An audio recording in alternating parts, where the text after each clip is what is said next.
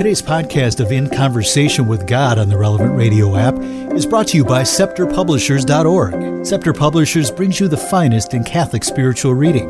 For more information, go to ScepterPublishers.org. Today's reading from In Conversation with God is for November 21st, the presentation of the Blessed Virgin Mary. Today we recall the consecration of the Church in Jerusalem, dedicated to the presentation of the Blessed Virgin. It was built to commemorate the commitment Our Lady made to the Lord when she was moved by the grace of the Holy Spirit during her childhood to dedicate herself completely to God. Through the grace of her Immaculate Conception, Mary enjoys the greatest participation in the life of grace of any creature. This feast has been celebrated in the Western world since the 14th century.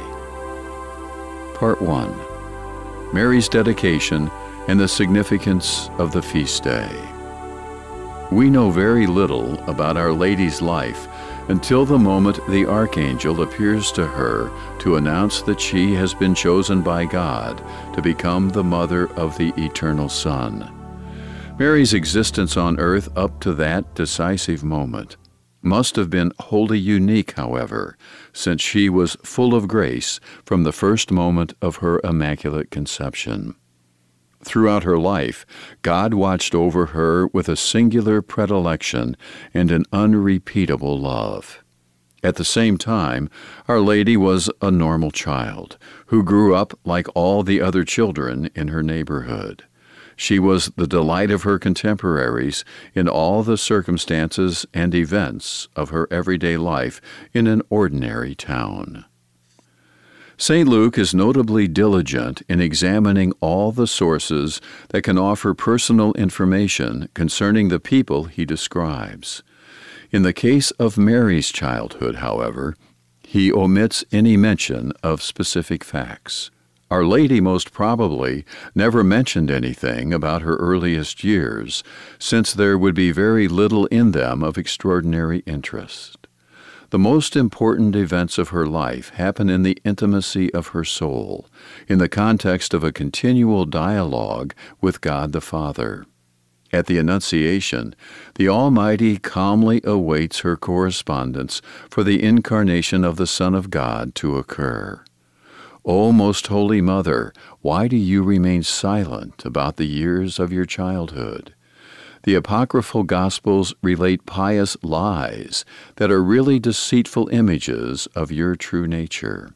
They falsely inform us that you lived day and night in the temple, where the angels brought you meals and conversed with you.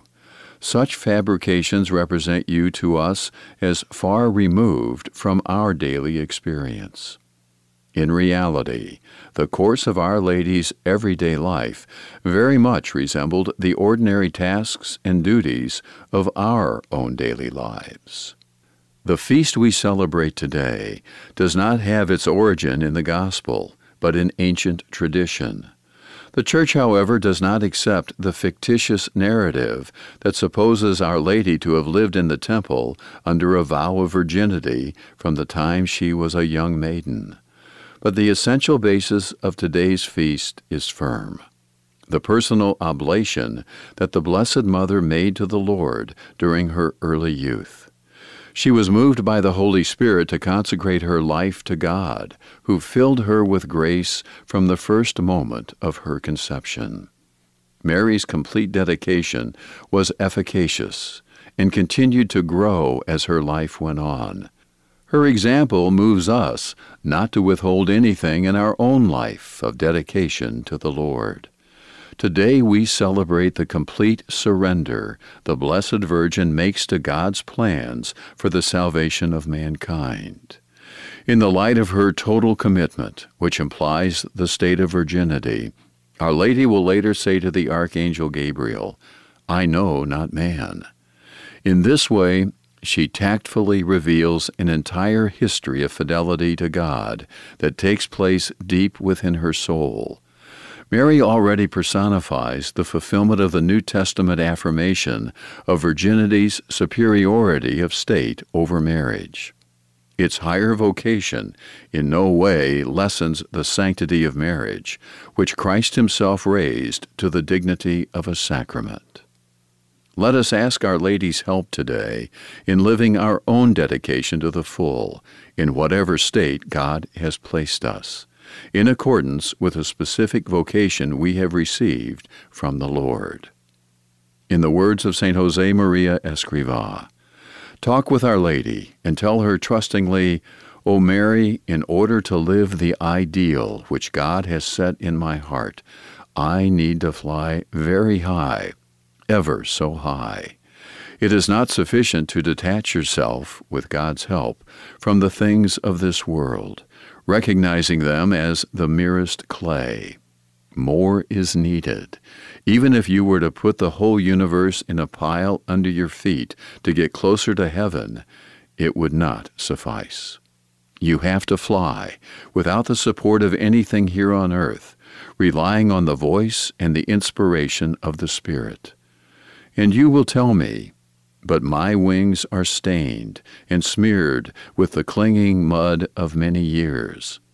And I repeat, turn to Our Lady Mary, you should say to her again, I can hardly get off the ground. The earth draws me like an accursed magnet. Mary, you can make my soul take off on that glorious and definitive flight which has as its destination the very heart of God. Trust in her, for she is listening to you. Part 2 our full dedication and correspondence with grace.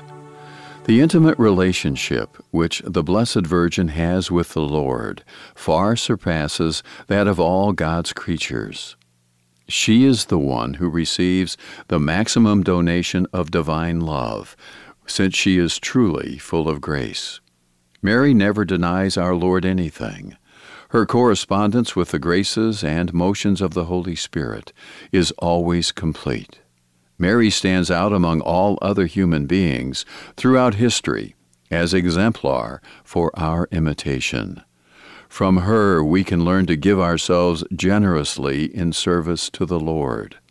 Like her, we strive to make the most of our talents in the state and vocation to which God has called us in the specific task with which we have been entrusted in the world. St. Ambrose points to the Mother of God as our model. Mary lives in such a way that her life itself is a lesson for everyone. He concludes, Represent before your mind's eye the virginal life of the Blessed Virgin, in whom is reflected, as in a mirror, the luster, purity, and energy of virtue itself. Only in our Lord does the virtue of charity not admit the possibility of any increase, since He enjoys the absolute fruition of divine strength from even before the Incarnation. Furthermore, the Second Council of Constantinople teaches that it is false to say Jesus Christ made progress in virtue through good works. Mary, on the contrary, grows increasingly in holiness during the course of her earthly life. Our Blessed Mother corresponds in a consistent way with the motions of God, and thus grows continually in sanctity. From the beginning of her life, she is filled with the fullness of God's supernatural gifts her plenitude of divine life progressively expands to the degree in which she is quick in corresponding with the promptings of the Holy Spirit. Mary's union with God intensifies as the great events of her life unfold the incarnation of her Son, her co redemption with Him on Calvary, and her assumption into heaven. The lives of all the saints develop incrementally in similar fashion. The closer they draw to the Lord, the more docile they become to the graces they receive, and the more surely they advance in union with Jesus. Uniformly, accelerated movement is a symbol of the spiritual development of the virtue of charity in someone who avoids backsliding The more steadily a person makes progress in union with Jesus, the stronger becomes the attraction of the soul toward him. Since Christ calls each one of us to the fullness of holiness, no matter what our particular state or circumstances in life may be, it is God's will that our own lives unfold in similar fashion. As we correspond with the graces the Lord grants us with increasing faithfulness, the joys and sorrows of life will turn into so many more occasions for our greater union with Christ. Moments of triumph and of trial alike provide everyday opportunities for showing the Lord our love for Him. The Blessed Virgin's example invites us to cast aside all earthly attachments in our struggle to please Jesus. May nothing remain in our hearts that does not entirely lead us to give glory to God. Again from St. Jose Maria Lord, take away my pride, crush my self love, my desire to affirm myself, and impose myself on others. Make the foundation of my personality my identification with you. May I live a little more closely to you with each passing day. Give me that never ending thirst of the saints to grow more and more in your love. Part 3 Renewing our dedication through following the example of the Blessed Virgin. Our Lady was moved by a special grace of the Holy Spirit to commit her entire life to God. Perhaps she made the decision just as she reached the age of reason, a milestone in any life, and a moment that must have been particularly significant for a person as full of grace as Mary was. Maybe the Blessed Virgin never made a formal declaration of her commitment to God, but was simply accustomed from the beginning of her life to living her dedication in a natural way. St. Alphonsus Liguori affirms The child Mary is well aware that complete oblations alone are acceptable before the Most High. In conformity with the divine precept, Hearts that are divided do not please him. You shall love the Lord your God with your whole heart, your whole soul, and with your whole strength. From the beginning of her life, the Blessed Mother strives to love God with all her strength and is entirely given over to his service.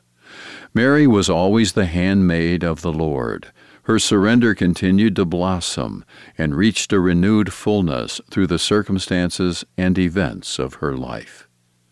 Today is a good opportunity, as every day is, to renew our own dedication to the Lord in the midst of our daily duties, in the specific situation in which God has placed us. Every advance in our union with God necessarily entails more frequent recourse to the Holy Spirit, who is the divine guest of our soul. Our Lady's docility to the Holy Spirit, as we have seen, grows throughout her life. To petition a similar grace from God, St. Jose Maria composed the following prayer for personal devotion. Come, Holy Spirit, enlighten my understanding to know your commandments. Strengthen my heart against the snares of the enemy. Inflame my will. I hear your voice and do not want to harden my heart and resist saying, later, tomorrow, nunc coepi, now I begin. Now, since tomorrow may never come. O Spirit of truth and wisdom, Spirit of understanding and counsel, Spirit of joy and peace, I fully accept whatever you desire for me, in the way and at the time that you do, simply because you so want it. Let us ask Our Lady today that there may be many who, as our Mother Mary did from the time of her youth, follow the inspirations of the Holy Spirit and give their lives entirely over to the Lord's service. In Conversation with God is based on a seven book series of the same name. It is produced by Relevant Radio in an exclusive partnership with Scepter Publishers. For more information or to order your own copy of the book, log on to scepterpublishers.org. Scepter is spelled S C E P T E R. That's scepterpublishers.org. This podcast is protected under U.S. copyright laws and is made possible through the generous support of our listeners. To donate, click the Give button on this app right now or visit relevantradio.com. Be sure to join us again tomorrow as we continue the conversation.